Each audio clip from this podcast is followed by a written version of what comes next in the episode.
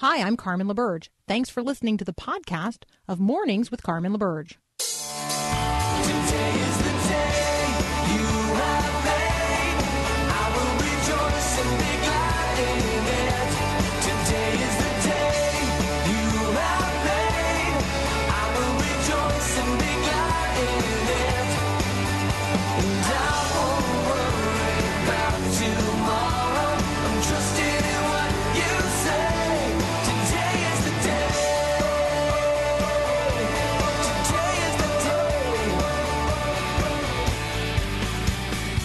Well, good morning again. This is hour two of Mornings with Carmen on this Wednesday, October the 16th.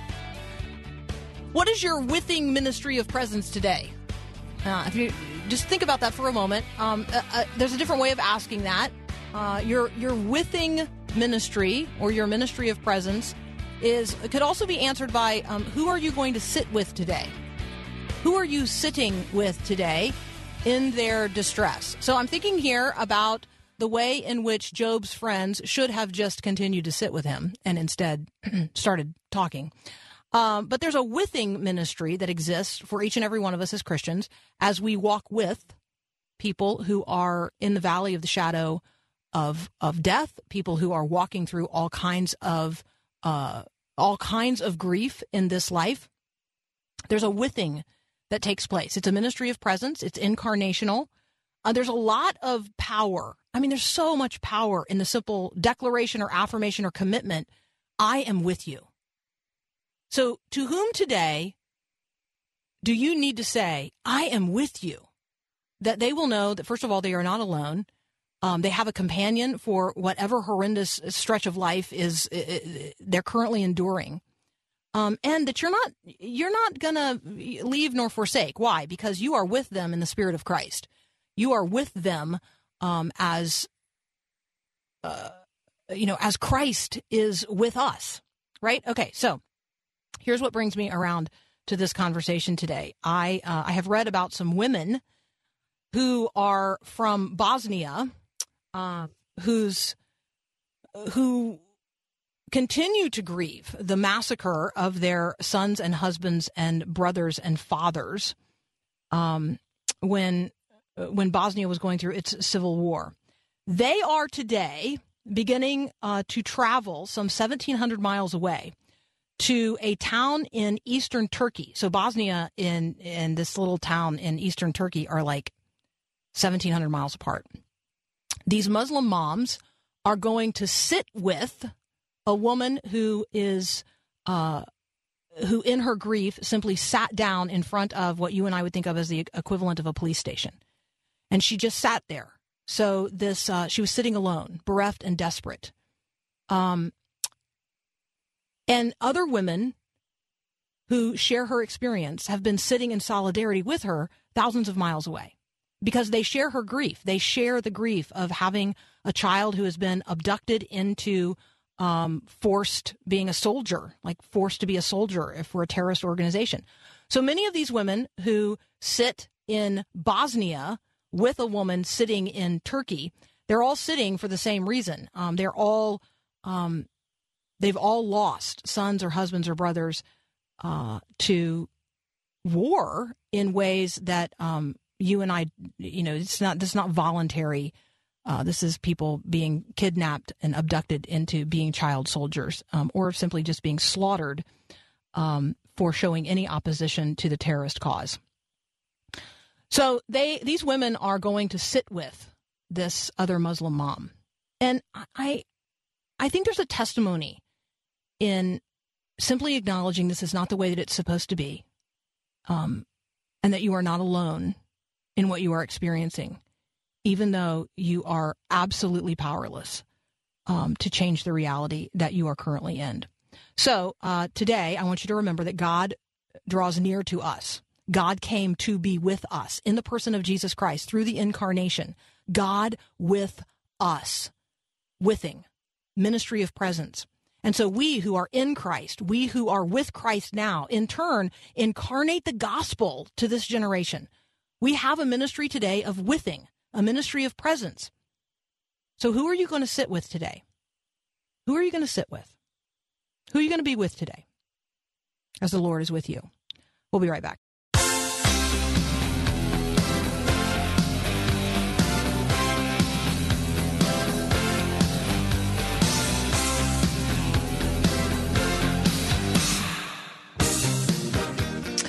All right, Bill English is back from Bibleandbusiness.com. Welcome, my friend. Hey, thank you. Welcome. How are you today? I'm well, thank you. Are you well? Well, good. Yeah, it's the middle of fall break. And I bet you haven't gotten below 50 degrees down in sunny Tennessee, have you? I don't know. There might have been a night that fell below 50 recently, yes. Here's what's happening in my family today. The plumber is coming back to actually fix the water main that broke under our poured concrete driveway. We've been living off of a garden hose for the last few days. That's been kind of exciting.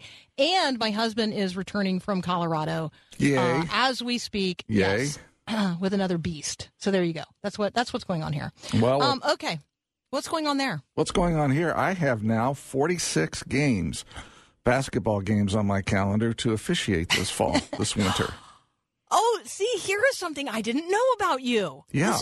Do you have to run around on the court and keep up with them? That seems like a lot of that's wow. And at 58, that gets harder and harder. I turned 59 in January, and I go to the gym every day, work out. I try to get 2 to 3 miles on the elliptical, and I lift weights and do all the rest of it. But, yeah, I've now got, through the local officials association here, I got 46 games I'm going to do this year. Okay, and this is high school? This is league? What is this? These are adults? Who are these people? High school, ninth through varsity. Yeah. Excellent. Well, pour goodness into their lives and show periodic mercy. There you go. Periodic mercy. Okay, so David, we have been surveying the life of David. We have been doing this now for very, very many weeks. Today's the day we're going to wrap this whole thing up with a bow. We're going to let people know you can go to Bibleandbusiness.com. You can sort of get the summary of all of the lessons posted there. Lessons learned from the life of David before he came king. Let's just kind of roam around in some of them and unpack a few again. Yeah, I'd love to do that. Just so the listener knows, these lessons we didn't talk about all these lessons on the air. And so, I know. I noticed that. I pulled these from the PowerPoint that I used to originally teach this series at church. I've put the PowerPoint up in the download section for free. All you got to do is go get it, and you can use the PowerPoints. All I ask is that if you publish something with my content, that you give me attribution. That's all I ask. And a link back to the Bibleandbusiness.com. Sure. That's the nice, appropriate way to do that. Yeah. Awesome. Okay, so again, you can go to Bibleandbusiness.com. You can get the list, and you can also download the PowerPoint. It's all right there today. Yep. Okay, so Bill, we don't have to go through all of them. Maybe let's talk about some of the ones we skipped. Yeah, that would be good. I'd like that. Okay, well, that means that I'm going to have to recognize which ones those are on this giant list. I got it. The first one, our sin may not accurately reflect our heart for God. How many times do we sin and we look at that and we go, but that isn't who I am? It's kind of that Paul thing in Romans, the thing that I don't want to do, I do, and the thing that I do want to do, I don't do. And so our sin may not accurately reflect our heart for God. And we get that from David's piece of how the Bible describes him as a man after God's own heart, and yet he committed murder, he committed adultery, and a bunch of other things. And yet he was a man after God's own heart. So our sin may not accurately reflect our heart for God. That's one that I take great comfort in. Oh, that is. We're not going to use it as an excuse, but yes, absolutely, right. Totally true. And then you've got David and Saul provide us examples on what not to do as well as what to do. Right. So, you know, when Saul goes and he sacrifices early, he's supposed to wait for Samuel to come and sacrifice, and instead he sacrifices early. And Samuel says, you know, the entire kingdom has been torn out of your hand because you have gone ahead of what God wanted you to do. There are plenty of situations where Saul is a good example of what not to do in leadership, what not to do as a person who's following God. And David also sometimes is the same way. You know, he gets angry. He wants to go kill Nabal. I know I'm bouncing around here and assuming people know these stories, and I'm sorry for that, but he wants to go kill Nabal, and he is angry as all get out, and he's headed down there, and if it wasn't for Nabal's wife, boy, he would have probably committed murder. So there are plenty of situations where we don't do what's illustrated there. All right, to understand, to learn about all of the stories that we talked about in the context of our conversations about the leadership lessons we will learn from the life of David, First Samuel is the book in the Bible that you want to read. And so we're going to encourage you to read First Samuel, learn these stories about David, and then grab this wonderful study guide, Lessons Learned from the Life of David Before He Became King, at Bibleandbusiness.com. Bill English and I will be right back to touch on a few more. All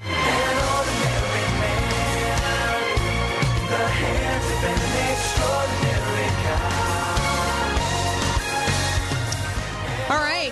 Bill English is here from Bibleandbusiness.com. We are sort of doing a summary review of the leadership lessons that we learn from the life of David. So let's talk, Bill, about being yourself in your calling, the test of authenticity. Yeah, I remember when I was first graduating from seminary, I tried to sound like Chuck Swindoll from the pulpit. Of course, I was by myself in a room, right? And it didn't work very well.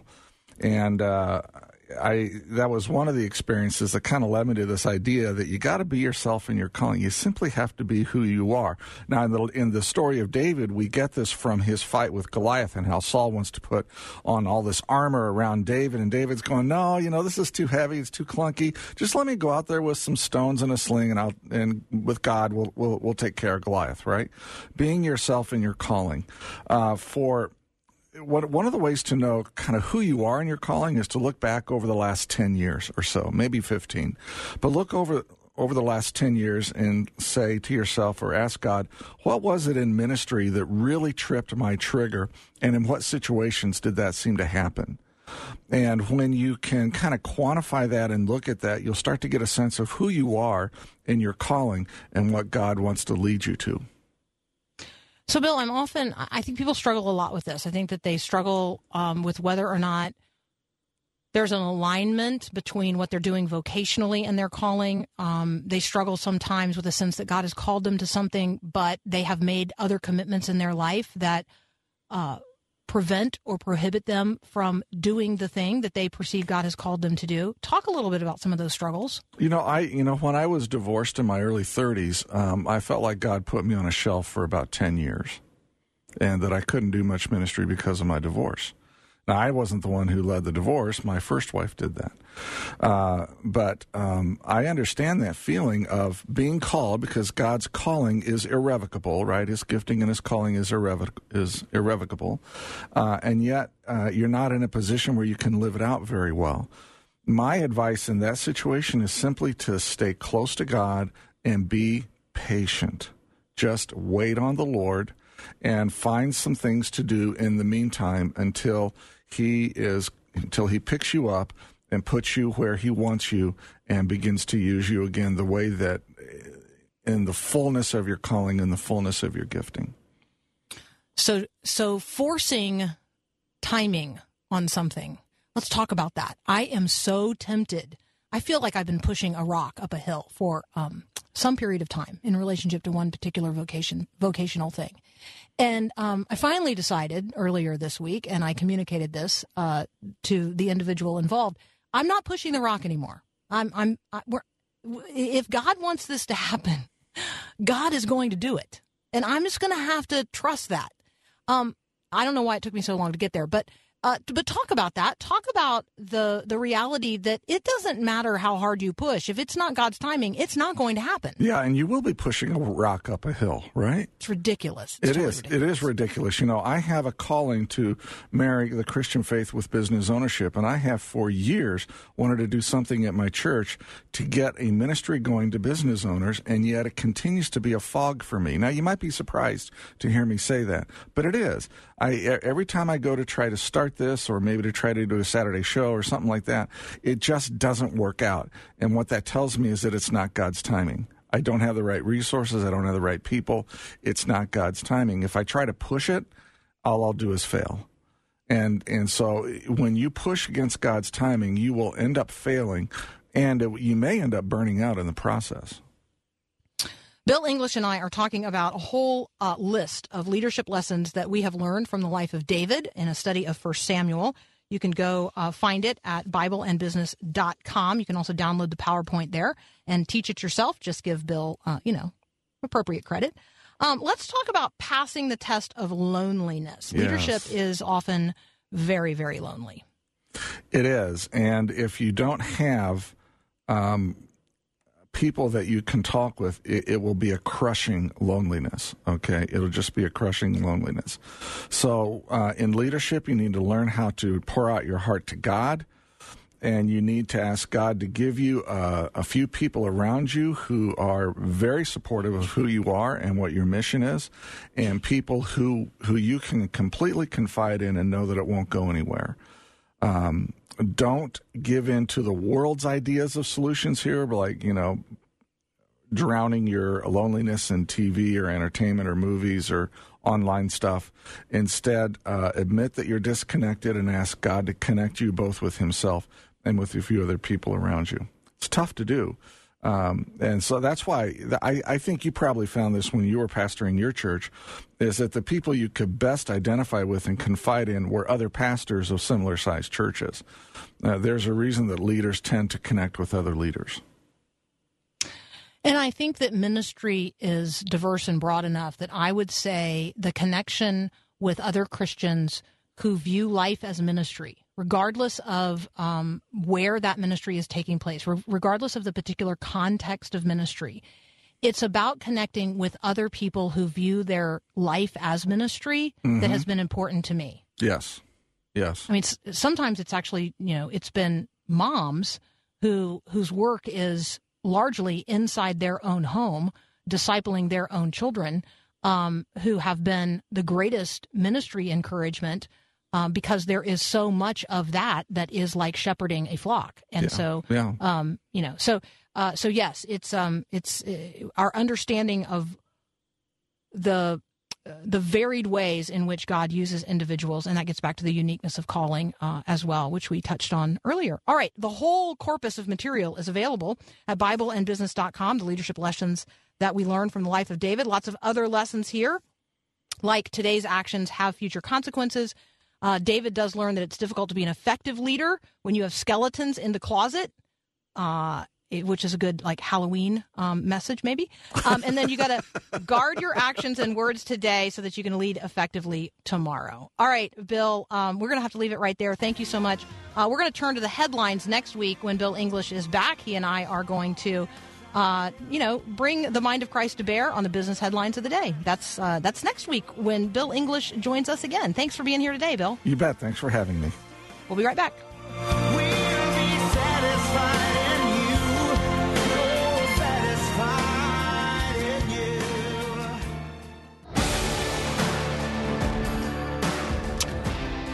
Are you sad?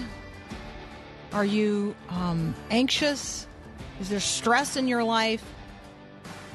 Has depression become a controlling influence? What about panic attacks? So Christians actually suffer these kinds of mental health challenges at rates that are similar to the population at large. And yet the church does not often talk about stress, anxiety, depression, mental illness, nor do we talk about how, as Christians, we can not only learn to live, but can actually live abundantly if we are, if we're just willing to allow God to work with us on these things. So up next, Rebekah Lyons. You might recognize her last name. She's the wife of Gabe Lyons. She is also the author of Rhythms of Renewal: Trading Stress and Anxiety for Peace and Purpose. Do you want to trade your stress and your anxiety for peace and purpose? That's up next here on Mornings with Carmen.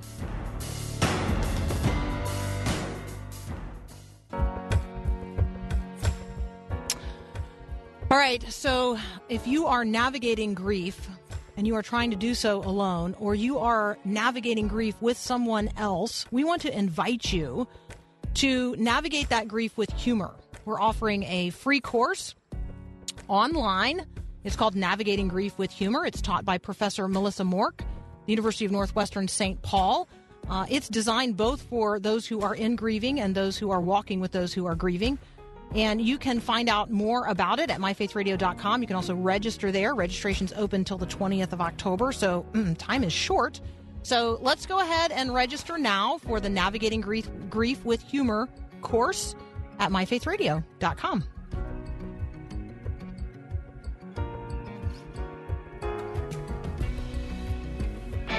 Spoiler alert, your teen craves boundaries. Hi, I'm Mark Gregston with Parenting Today's Teens. Some parents cringe at the thought of doling out consequences, fearing it may harm a relationship with their teen. But I've found that young people actually want rules. For kids, the world makes more sense when they know what's accepted and what's not.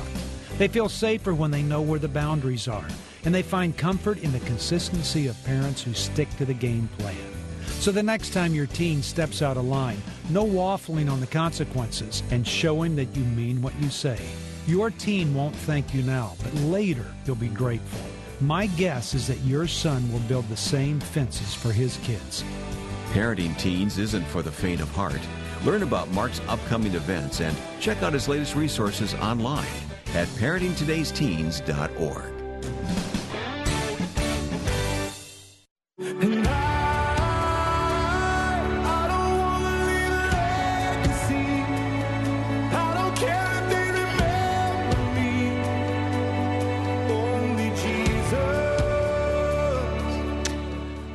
Before I bring Rebekah Lyons on, let me just give one quick Lost and Found update.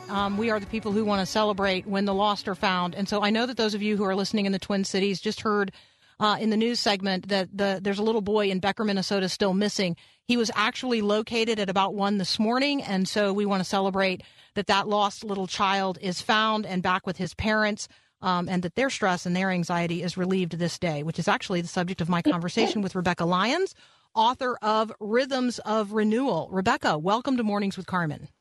Thank you. Good morning. How are you? Good morning. I am well. So this is really, this is a book we all need because this is a question we all ask. It's one thing for me to recognize that I'm dealing with stress, that I'm suffering with anxiety. Maybe I even have been diagnosed with depression. It's another thing for me to actually have some practical tools to learn how to live differently. And that's really what I feel like you are doing in this book. You are giving us very, very practical tools. You call them rhythms, that if I would implement them, if I would walk in them, if I would learn to rest in them, then I could actually have this sustained emotional, spiritual, and relational health. Correct. Yes, that's the goal. I think a lot of times we do pray for peace, and we our faith is such a big part of our journey, but God made our bodies. He knows what we need, and He uses all means necessary for our healing. So the goal of this book is 4 simple rhythms: rest, restore, connect, create, because I put science in every chapter with faith to show us that, hey, when you give a hug for 5 seconds or more, it actually raises oxytocin in your brain, which is the feeling of connection and belonging. Or a brisk walk outside, raising your heart rate for 15 minutes will actually give you more serotonin in your brain, which is the happy hormone.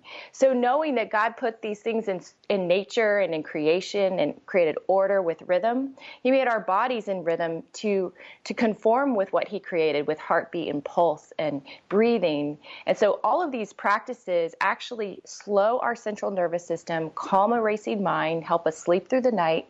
And these are all things for sustained emotional health. Now, Rebekah, for those who don't know you, and certainly don't know you well and have not yet read the book, they may be thinking to themselves, well, she has a great life. She has a life that is easy and well put together. She does not even know what she's talking about. Take them back, right? Take them back to 2010. Tell them part of your story, where this conversation really starts for you, because that your journey is really what then you then give each and every one of us in Rhythms of Renewal. Sure. So in 2010, 9 years ago, we moved our three children, one with special needs. My oldest has Down syndrome. Now my youngest, we've adopted one as well. So we have four children, but at the time we had three, all in elementary school, moved from the suburbs of Atlanta to Midtown Manhattan. So we sold most of what we had. It was very mission driven. We were helping on some planting teams for churches, but also we run a nonprofit that helps people of faith engage culture on the front lines from a thoughtful posture of how do we stay curious, think well, and advance good in our cities. So I thought this was going to be a midlife reset for meaning. Turns out I found surrender instead, and I can tell you today that meaning follows surrender. So 4 months into my time in New York City, I have my first panic attack. It was rooted in claustrophobia for me. It began on an airplane, and then it continued for over a year in planes, trains, elevators, subways, and crowds. So if you've been to New York City, you know it's impossible to avoid these things, and I began to live a life that was crippled. Small, I would take 9 flights of stairs instead of risking to get on the elevator for fear of being trapped in a tight space. I would avoid subways, or if it got too crowded, I'd try to claw the doors back open to hop off. So there was not a lot of rational things going on in my mind at that time. And faith was, again, a big part of crying out to God in that season. And about a year in, I do remember in prayer, just desperate in the middle of the night, just saying, "Rescue me." And I was flooded with peace. And it was the first time I didn't have to escape a situation for the panic to calm down. And from that day forward, here we are now, 9 years into this, walking out a healing journey. So not only do I know that Jesus is our peace, and the peace he offers us the world cannot give, but he also gives us rhythms and a framework for health and for our flourishing as sons and daughters of God. And it took me a long time to really pursue this, to make it my own, to integrate it into my everyday life, not as a task list, but as an undo list, to undo the things that were pulling me in all these different directions and creating chaos in my mind. And just getting back to the simplicity of resting, restoring my body, connecting with the people God's put around me, and then creating it with my purpose, with writing or calling or talents or passions. So one of the rhythms that you talk about is actually just this this very natural circadian rhythm that we absolutely do not have, or we resist. We've exchanged it for some other crazy screen rhythm, I think. But that's one of the parts of the input rhythm. Tell people how the book is structured, because it's not as if we're going to do rest, restore, connect, and create in 4 chapters and be done. I mean, these are really in-depth, expansive. I think each one of them, if I recall correctly, has 7 chapters on each one. Right. So they begin with the 2 input rhythms, which are rest and restore. So rest is your inner life, your spiritual health. Restore is your physical life and your physical health. And then the output rhythms are connect and create. So connect is your relational health, all about relationships. And then create is your vocational health, your calling or your purpose. And the reason I start them in that order is because you can't. So many of us are doing the output rhythms, but we're burning out. Our bodies are paying the price. We actually don't feel permission to rest. And so we have to go back to the baseline, that we don't run to earn rest. We run fueled from a posture of rest. God rested. He commands us to rest. It's not optional to him. It's actually the day he rested after creation, he blessed that day. And I believe that rest precedes blessing. And so part of this is let's get back to the permission to rest, to come into his rest. Jesus says, "Come into my rest." That requires pursuit. Rest is not numbing out or vegging out with a whole episode, season of Netflix. Rest is something that revitalizes us, that replenishes us, that restores and refuels us so that we now have something to offer the world or offer our families or offer our friends. So rest is so important for us. And then when we go into restore, it's all about what we eat. Are we eating foods that God made for our nourishment? Or are we just operating off of sugar and caffeine and wondering why we have no energy later in the day? And then scholars believe Jesus walked 3,200 miles based on all the places he went in his 3 years of ministry. So Jesus was on the move. When he said, "Follow me," he meant use your legs, actually get up and follow me. And I think we can get out in nature. We can have a prayer walk. We can behold God's beauty and feel communion with him while we have this happy hormone that makes us feel connected, makes us feel loved and belong to our creator. And so part of these things are just so simple.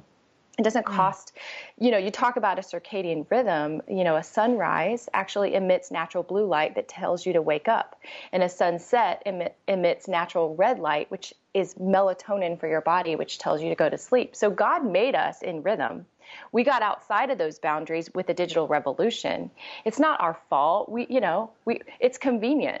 But the problem is our bodies were never made to be awake all the time or to be stimulated all the time. And that's why almost 77% of society right now is showing physical symptoms of stress. That's almost 4 out of 5 of every one of us. And so if we don't get proactive to swim upstream in a culture that's telling us you never need to stop, then everyone is paying the price for that physically, emotionally, spiritually, and relationally. I'm talking with Rebekah Lyons. You can find her at RebekahLyons.com. We're talking about her book, Rhythms of Renewal, Trading Stress and Anxiety for a Life of Peace and Purpose. We're going to continue this conversation in just a moment.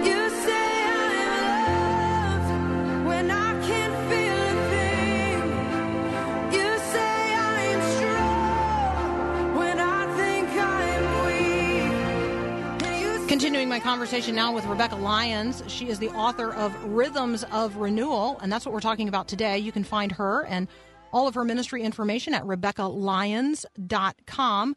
Many folks will recognize Gabe and Gabe Lyons because his program airs here on the Faith Radio Network on Saturdays and Sundays. You can check that out at MyFaithRadio.com.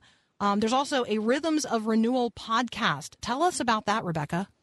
Yes, it's actually called Rhythms for Life, and it is very much the content of the book about 4 rhythms. We interview every week. My husband and I, Gabe, and I actually co-host that podcast, and we interview anyone from psychiatrists, psychologists, athletes, neuroscientists, people who just are speaking to this from a lens of faith, of course, because we really do believe that God is about the holistic healing, the comprehensive healing of his sons and daughters. And so we think the more we know and understand our bodies and what they need, we understand with faith, honoring him, stewarding the days that we've been given, physically, emotionally, and spiritually, that we can flourish. The church has to be something that the world would point in and look at and go, there's something there that I'm interested in. They seem to have a peace that's beyond themselves, right? That's the point, that we can point to a fixed point of truth beyond ourselves.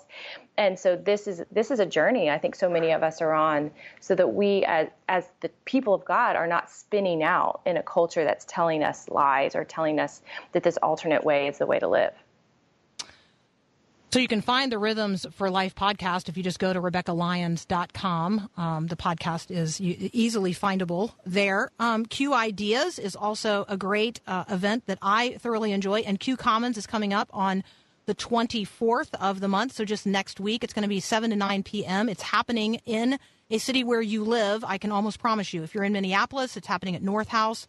If you're in Edina, it's happening at Christ Pres. If you're in Eagan, it's happening at Oak Hills Church.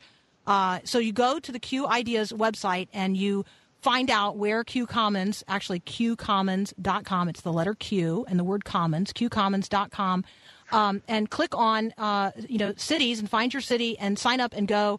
If you want to help create a better future, this is a wonderful opportunity to engage right where you are with other people who are concerned about the city where you live. And so let me just, do that little ad for Q Ideas and Q Commons right here in the middle of my conversation with Rebekah. I hope that's okay. Sure, absolutely. It's going to be a fun night.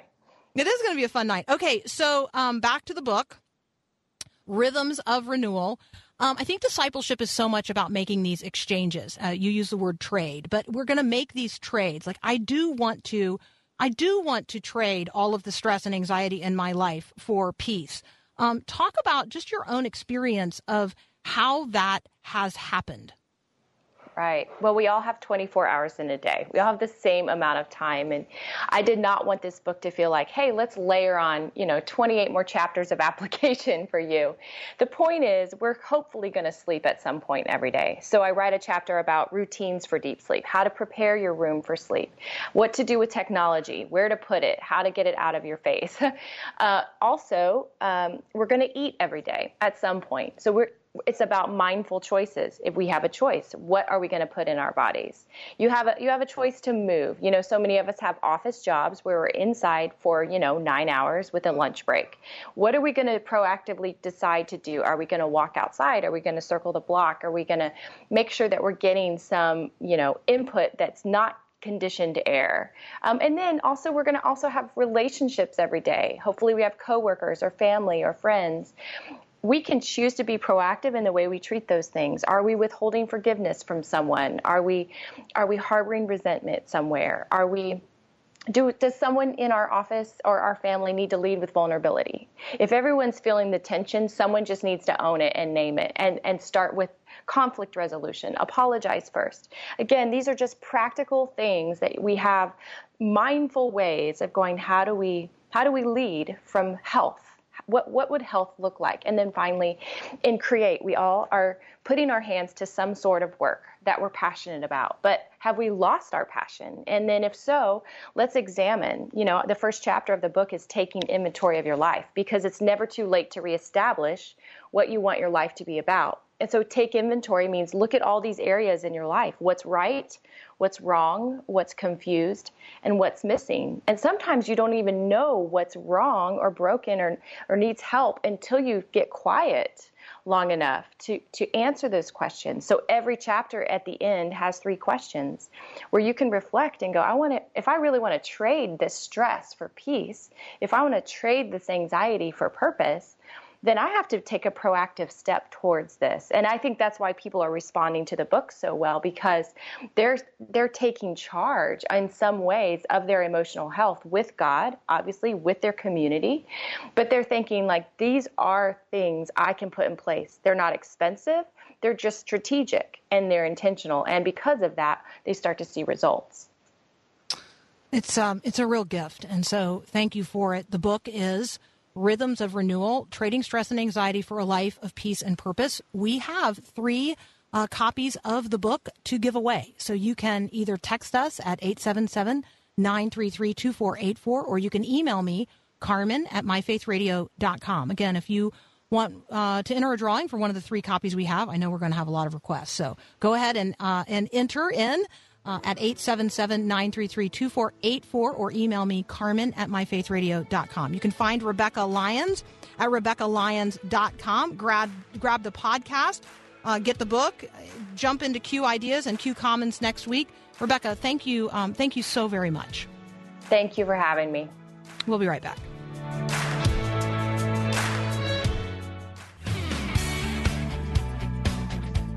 All right, so those of you who are already texting us, thank you so much for responding. Let me encourage you to include your name, your physical mailing address, because the only way to actually mail you a physical book is to have your physical mailing address.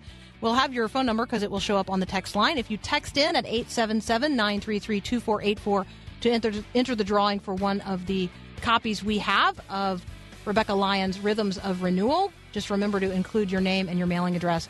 You do the same thing if you email us, carmen@myfaithradio.com. Paul will be busy based on how fast people are texting in right now. Let me encourage you today, again, to go be shiny. That's where we started the hour. Go be shiny out there today. Don't put your faith or the witness that God has given you under a bushel or under a basket or in a basement. Let it show forth into the world that God so loves, that others might not see you, but see God, right? It's about being shiny and reflecting the goodness and the grace of the light that we know in Christ. All right, and then who are you going to sit with today? As we are withing today, as we are with those who are struggling, as we are with those who are anxious or grieving, as we are with those who are waiting on news about a prodigal, as we are with those who are worried about someone who is lost, spiritually or physically, how are we with them? What does it look like to simply be present, have a ministry of presence today with another person? I'm with you. I'm for you. Think of the profound comfort and encouragement it is to know that God is with us. Think of the profound encouragement that you can be by walking into the life of another person and simply saying, I'm here. I'm here. I am with you. That's my encouragement to you today. Have a great day, and God bless.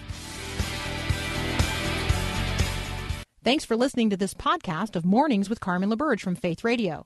If you haven't, you can subscribe to automatically receive the podcast through iTunes or the Google Play Music app. That way, you never miss an episode. It's also available anytime at MyFaithRadio.com.